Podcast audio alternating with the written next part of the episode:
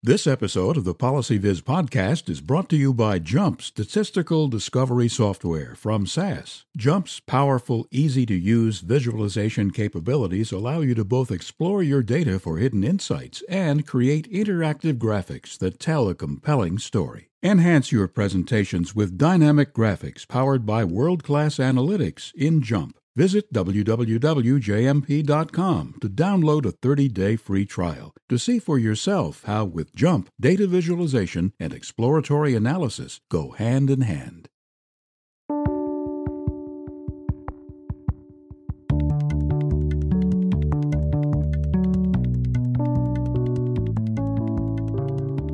Welcome back to the PolicyViz podcast. I'm your host, John Schwabish. I'm going to take a little change this week on the show. We're going to move away from data and data visualization as we've been talking about the last few weeks. And this week, we're going to talk about presentation skills and presentation design because I'm very excited to be joined this week by author, speaker, blogger, professor Garr Reynolds. Uh, if you don't know Garr, he has written several great books on presentation, Presentation Zen, Presentation Zen Design, The Naked Presenter, and many other books, many of which uh, have been written in Japan. And Garr joins me today from his home in Nara, Japan. Garr, welcome to the show. Thanks for coming. Yeah, yeah. Thanks for having me. Let's get started. The school year, at least here in the U.S., has just kicked off. Um, what are uh, what are you up to these days? Yeah, well, our school year is different. It starts in April. Uh, but what I'm doing right now, besides staying home and taking my kids to to their school, at a preschool, uh, I, I, have a book that will be coming out in November or December on storytelling, and it has a DVD with it. So we just did the DVD, and now we're still in the midst of writing the book. But it won't be for English, so that'll be just just in Nihongo, ah. just in Japanese. Right. And you are you're teaching in Kyoto now. Yeah, so i am going back uh, full time as a professor of management and also communication design at the Kyoto University of Foreign Studies in April. So that's that's when our system starts. So we're actually from April. So now is um, the regular school starts up again in September, but that's mid midterm actually September. Gotcha, gotcha. Okay. Um, well, let's give folks who may not be familiar with your writing and your work. Um, maybe you can talk a little bit about Presentation Zen, the philosophy behind uh, your Zen design process. Yeah, well, the, the key aspect of it is simplicity. So I, I mean, I've always been into presentations starting with 35 millimeter slides way back before PowerPoint. Uh, you know, and I kept doing that. That's one of the th- reasons why I went to work for Apple, uh, was my interest in Steve Jobs and the way they did presentations, but also because I could do a lot of presentations inside Apple when I was working there and then also with customers. So around 2005, I started a, a, pre- a website called uh, Presentation Zen, presentationzen.com, where I just gave everything away focusing on things, you know, lessons from the Zen arts, from tea ceremony and sado, which is sort of um, painting, sort of calligraphy, ink painting. And there are, you know, Japanese culture is quite deep and quite wide, and there's a lot of, you know, rather old arts with many lessons that we can take uh, today and apply to different things. So it wasn't it wasn't a gimmick. I wasn't trying to make money out of it or anything. It was just lessons that I've gleaned over the years from living in Japan. I've lived here half my life, and I thought, well, you could apply a lot of these simplicity lessons to other things, including data visualization. Mm-hmm. Uh, and I found that the world of presentations, which meant PowerPoint. I mean, that's not a synonymous term, but a lot of people used uh, slides, of course, and most of them were quite dreadful and didn't really help communication. And yeah, I mean, really awful. And it still is. Things are getting better. Mm-hmm. And, and of course, the way to convince people is not to say that, you know, most presentations are terrible. Uh, because they'll just say, "Oh, okay, well then mine are terrible too, no big deal." Instead, you have the approach you must say is things are getting better, and pre- people are not presenting that way anymore. yeah. You know, if you want to be effective, you know, eh, whether you're talking about policy or whatever it is, you cannot present like that. You can't use this crappy old Excel file. Yeah and there's a whole new world out there. And then people say, well, I don't want to be left behind. That's a much better approach. yeah. Anyway, so then that turned into a book. So I had the, the website was, became really popular just through, just through luck, I think, and just by working on it. I mean, three or four days a week, I had new material that took a long time to research. And that became big. And then publishers will ask you to write a book. This was back in the day. So in 2000, end of 2007, Presentation Zen came out. Luckily, that became uh, a bit successful. So that led to other things. Right. So led to presentation Zen design, led to the naked presenter.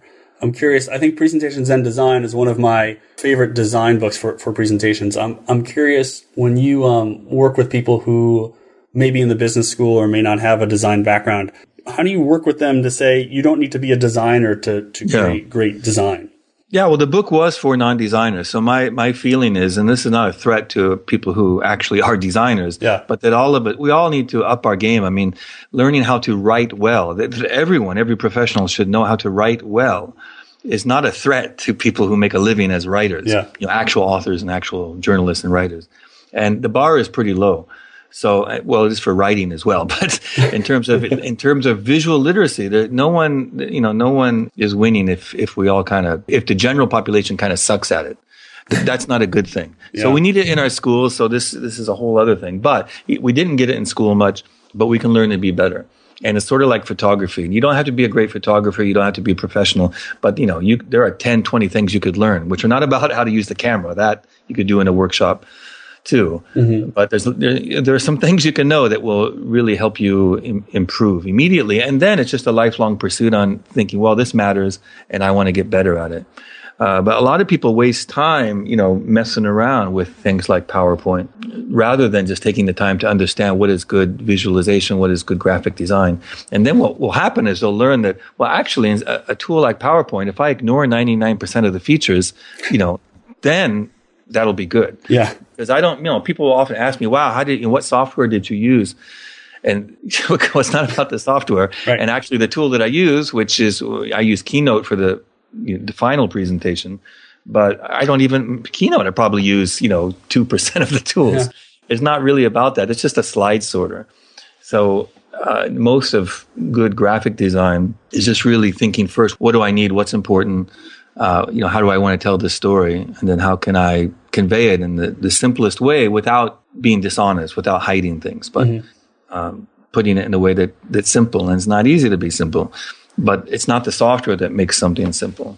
It's your brain that figures things out first. I want to come back to the tools in a little bit. I want to see what sort of you- you're thinking about the, the new tools. But um, you mentioned a couple things that, that were really interesting. Uh, the first thing I want to ask you about is the process of creating. Are you the kind of person who starts by drawing and writing in, in hard copy and then moving into the computer, or are you designing in the computer and just starting there?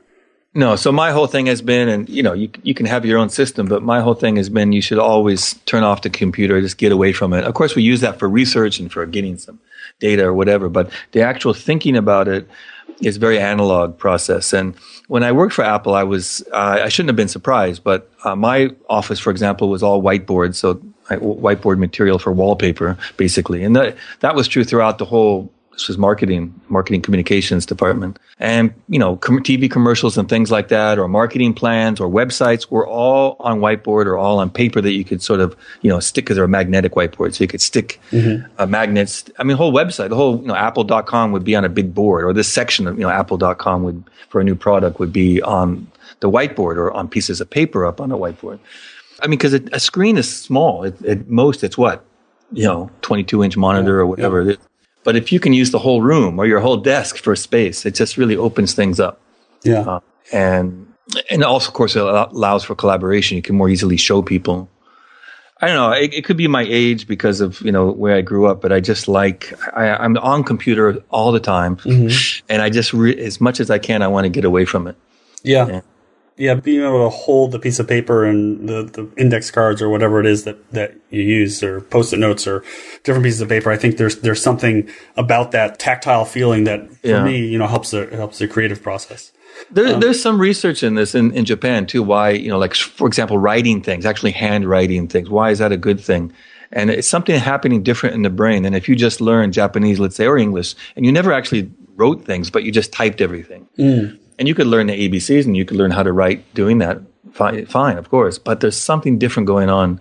And there's a lot of people like Dan Roam and uh, I forget the woman's name, but uh, but doodling. So there's a lot of work now in books talking about doodling Right. and how important that is. And that's a very analog thing. Right. And maybe it's because we, you know, I don't know how long Homo sapiens have been around, but let's say it's a minimum of hundred thousand. It's probably longer. But you know, we we're doodling, we're sh- showing, you know, drawing pictures of things. Even when we were grunting, I guess, it'd be, you know, and still using sticks to to draw. And we've been doing that long before the typewriter. Right. And long before we knew how to really write, that hasn't, you know, evolutionarily speaking, we haven't been writing very long at all. Yeah. But I think we've been explaining things, obviously through yeah. story, but all, and also through sketching things out. Right. You also mentioned earlier this this idea of, or sort of mentioned that we don't teach uh, certain things about communication or about design in school, in younger school. If you were uh, the secretary of education or the czar of education, would you change the curriculum? Would you add yeah. things about data, about communication? Like what, what would you what would you change about? Oh, da- data, yes. I mean, I think what's useful. I don't know how useful some of the math that I had, but um, yeah. I, mean, I mean, I still, I still haven't used algebra. I mean, I, I would have. I mean, if I went on to study physics, my brother has a physics degree, so he went on and studied a lot more than algebra. But what is very useful, and I wish I had, you know, deeper grounding in and didn't struggle with so much in graduate school, is statistics mm-hmm. and understanding statistics and and you don't have to get too deep for the average high school student, but they should understand it so that now you have people who really don't know what they're talking about saying that, well, you can't trust statistics or right. you can make statistics say anything, which actually is true, but they still don't know why that is. Yeah. And I think it'd be very useful for a democracy to have people that could look at data and understand why it's bogus or why it's incomplete or why it could mean this, but yeah, I don't, you know, it's not convincing. Yeah. So but we don't. We instead we just say, nah, you know, global warming's a hoax because it snowed in Minnesota. You know, right? There's there's data for you. Yeah, there's data. There's data for that, right? Yeah. Well, the original question was so. Uh, I think there needs to be more on visual literacy. I think George Lucas and uh, Martin Scorsese have talked about this. Uh, kids should learn not. It's not just how to use a tool, how to make a movie. Everyone has a smartphone, so every even high school kid who has the means probably has a smartphone. Certainly, a college kid does. Mm-hmm. And so the excuse of, well, we don't have cameras, we don't have good video cameras. Every kid has a better video camera than that some big $3,000 Sony I had 15 years ago. Yeah. So everyone's got the tools. And, you know, you could have kids, for example, do, you know, actual short movies and then learn storytelling techniques and also editing techniques, how to make good video, which would be very useful for them. I think making good video, mostly video isn't good, but making a good short movie is very valuable, just as valuable as knowing how to write uh, a report. So let's talk about stories because you'd mentioned that writing is a learned skill, presenting is a learned skill, design is a learned skill. What about stories? Is telling stories a learned skill or is it sort of innate and then we sort of can develop that skill? Yeah, I think it's a little bit like you know Ken Robinson says about creativity. We're we're all very creative and born creative, but we've been educated out of our creativity. So storytelling is funny that way because uh, it is innate to all of us.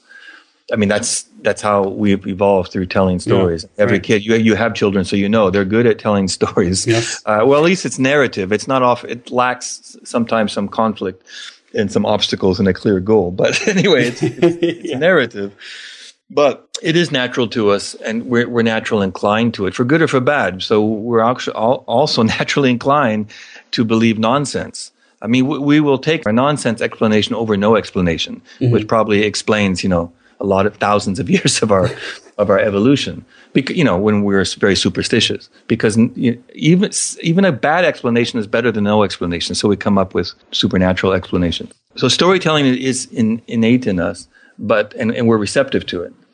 But to to learn how to tell a good story is, yeah, I think something that takes time and takes some education, just like writing. I mean. Mm-hmm um, we can, if we learn the ABCs and we learn some basic sentences, we we can write. But learning how to write well, it just takes practice, and it takes it takes teachers and practice. A lot of questions that I get when it comes to presentation is, what does it mean to tell a story?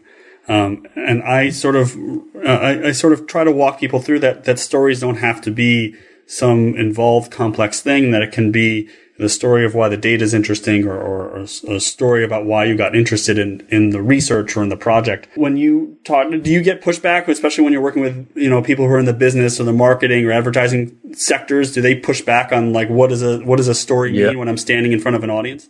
Yeah, it could be. I mean, years ago it was more, but I think now people hear about storytelling, story this, story that, like, hmm, okay, I'm missing something. I want yeah. to be on this. Right. And they're finding that it's a differentiator. Everyone's got the data. So how can I present it in a compelling way?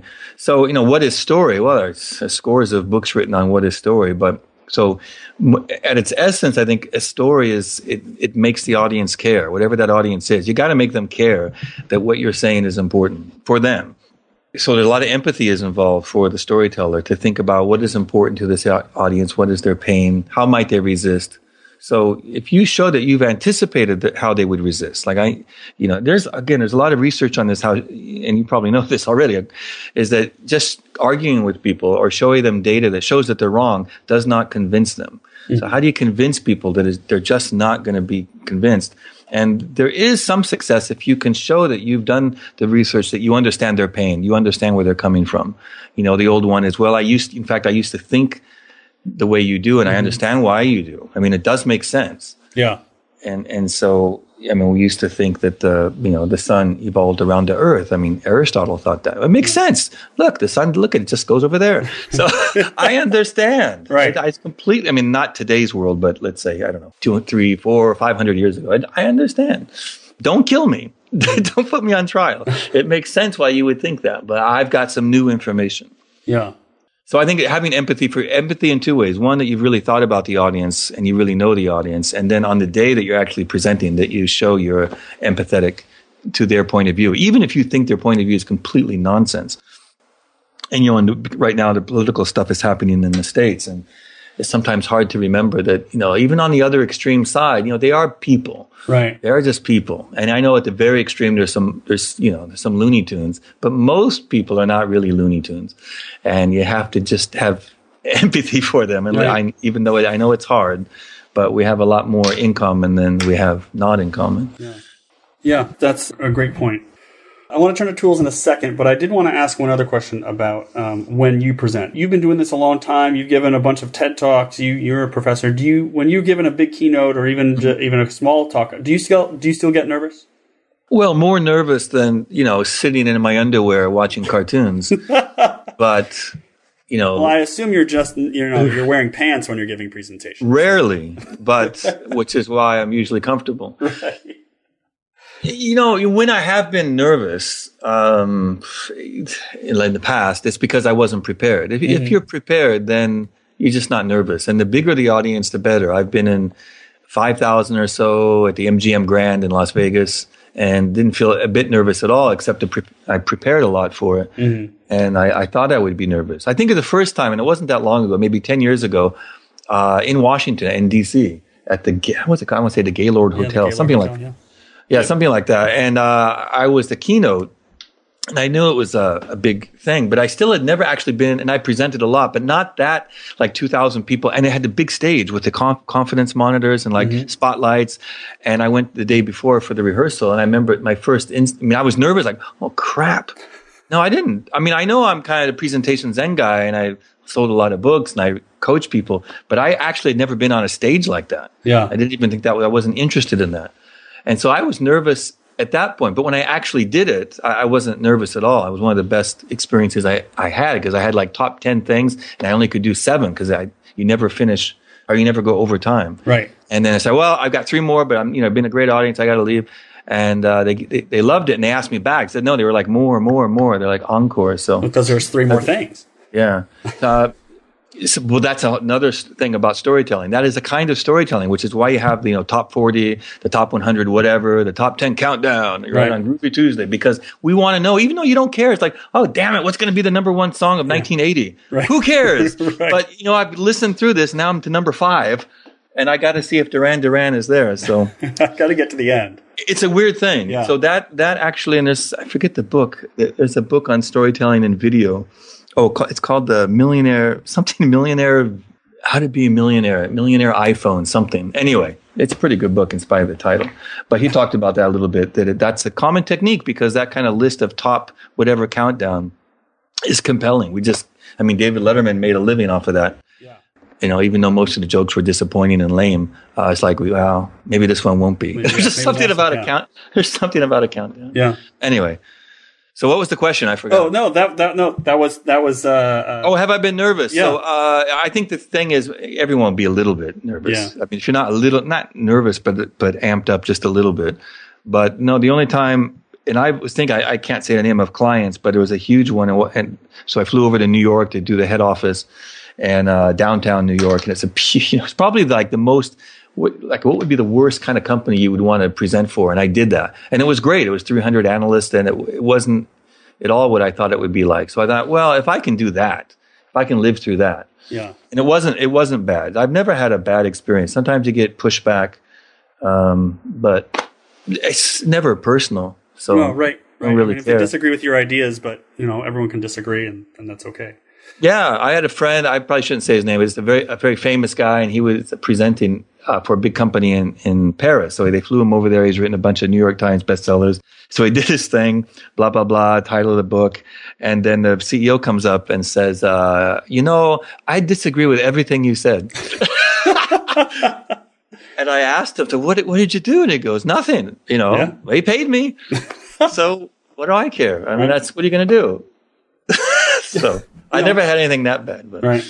Um, all right. So we talked a little bit about tools. I know you're a, you're a keynote guy. Um, Well, I'm not a keynote guy because if you've read my books, you know I, I don't care. I'm agnostic okay. or so maybe an atheist. are you? do you have? Do you have? Do you have any thoughts on? So there's a kind of a whole new slate of tools out there. There's Prezi and there's Zoho and there's there's all these sorts of tools, and then the new PowerPoint, the subscription service now has PowerPoint and Zoom, and there's Microsoft Sway. Have you? You know, do you have thoughts on all these different tools, or do you just are you still agnostic about all of them and say, yeah, it doesn't Well, really matter? I'm pretty ag- agnostic, so I just still use Keynote because that does everything I needed to do. I Yeah. don't, you know, I need. Okay, so I don't talk about Prezi because I, hey, whatever you can make work fine. I think something like a Prezi and there's some other softwares that copy what what that does. Actually, I could fake you out almost using Keynote and make it seem like it was Prezi. Mm-hmm. But unless you're talking about architecture or like some mapping, maybe if you're talking about the cholera outbreak, you know, in London, you we had zoom in in in and out to different neighborhoods. Right. That might work. But usually, I just find that a superfluous uh, superfluous technique, and technique is not what we're about. I mean. Why don't movies use that? I mean, cinema hasn't, the basics of cinema, in spite of the great technology we, we have, hasn't really changed. I mean, you could use, I mean, there are thousands of transitions between scenes that you could use. yeah. And yet none, almost none of them are ever used. It's always no transition, you know, just a cut to a new mm-hmm. scene, fade to black and crossfade, cross dissolve. That's it. And you notice when something's different, like Star Wars, of course, is famous for the wipe Yeah. the wipe, and you know, oh, that's that's different. That's Yeah. a kind of a that's a Akira Kurosawa thing, I think.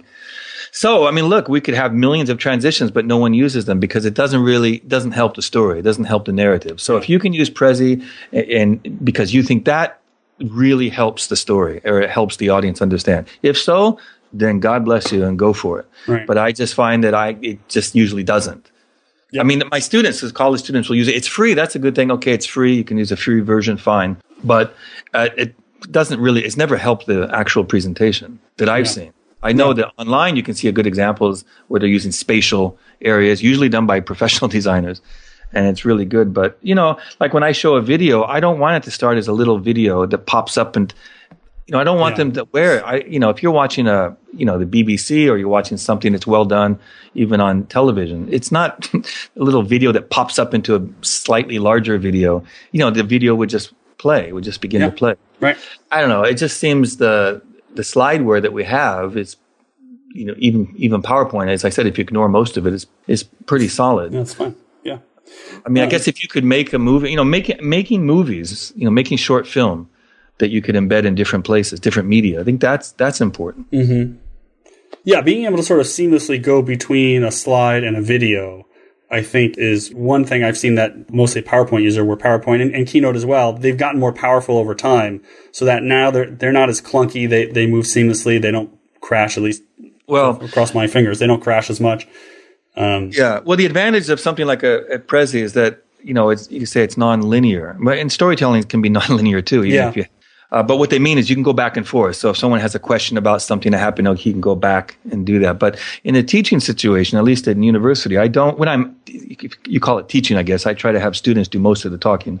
But we're using whiteboards and we're talking, and we're you know we're looking at data somewhat. But it, I don't really need to go. I'm not really focused on the screen anyway. yeah, So um, presentations that students do are quite short, 10, 15 minutes.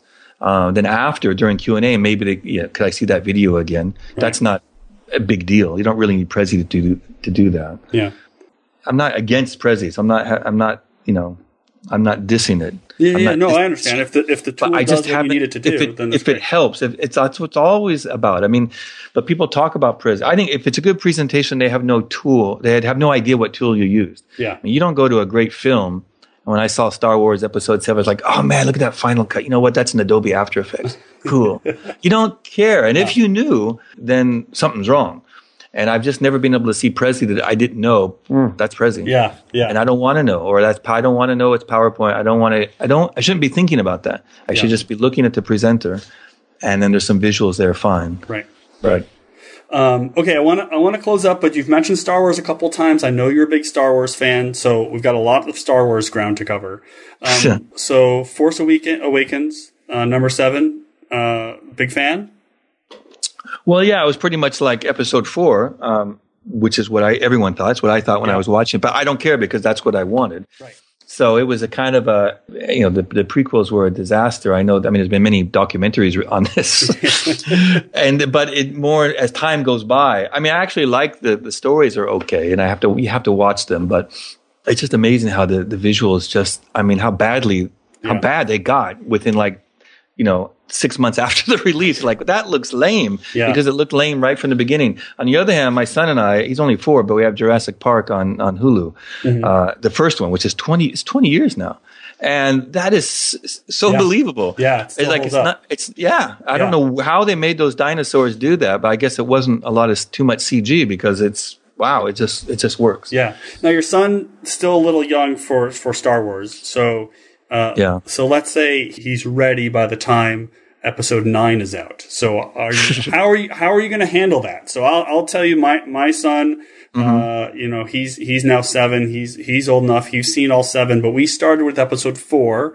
We did four, five, six. Then we did one, two, three, and then we did seven. So Yeah. now if you have all nine, where are you going? How are you going to start? The order, I don't know, but I think you. Stay, I get you could start at the beginning, but there's a, there's a continuity problem just in terms of wow, why does the newer one? Yeah. I guess that makes sense because you go, well, that's episode one, that's why it looks kind of lame, and then in episode four they had better technology. Right.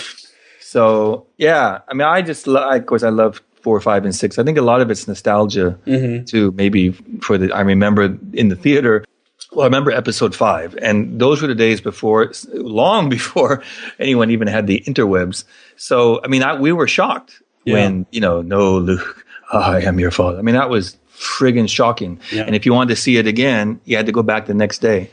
Yeah. Yeah. You And- can just look it up on YouTube. right? Yeah. right. Right. Right. There were no spoiler alerts because it's like, yeah, you know. Yeah. So are you on board with this sort of new split too? Because we have the we have the sequence and then we have these Rogue One coming out at the end of the year and a few more after that, I guess. Yeah, it's fine. You know, I'm just very thankful Just for more, the. right? So it's all good. Yeah, it's, more. all right. I, I'm just thankful for what we have. So we have four, five, and six, and and seven is okay. And I'm I'm looking for better ones in the future. Yeah. But um, yeah, I, I I don't. You know, it's fine. Yeah. Um, Garr, this has been great. Thanks so much for coming on the show. It's been uh, a pleasure talking with you. Well, I apologize if there's any nothing here for your listeners to glean, I think I take think, away with them. but I think there's plenty. uh, but, um, just keep keep it simple. It's hard to be simple. People people are afraid to be simple. But if, if there's anything that the Japanese arts have taught me is that to be simple is really hard and takes years and years of training. Uh, but it takes some courage too, because you know anyone can be complicated and it's quite easy to confuse people. But the problem is if you're simple, you've done the hard work. People might actually understand what you're talking about, and if they understand it, they might then they'll have questions for you. right. So if you're okay with that, then Yeah. simplicity is the way to go. Right. Um, I think that's a great place sentiment to uh, to stop for this week. So again, thanks for coming on the show. It's been it's been great. All right. Thanks very much. And Bye-bye. thanks everyone out there for listening. I appreciate you tuning into this week's episode. So until next week, this has been the PolicyViz podcast.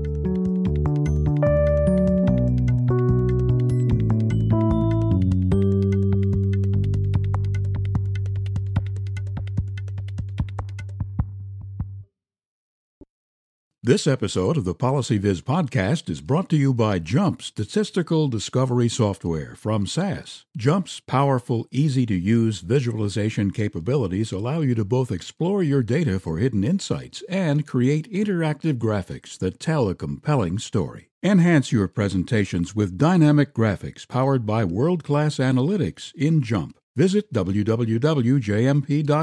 to download a 30 day free trial to see for yourself how, with JMP, data visualization and exploratory analysis go hand in hand.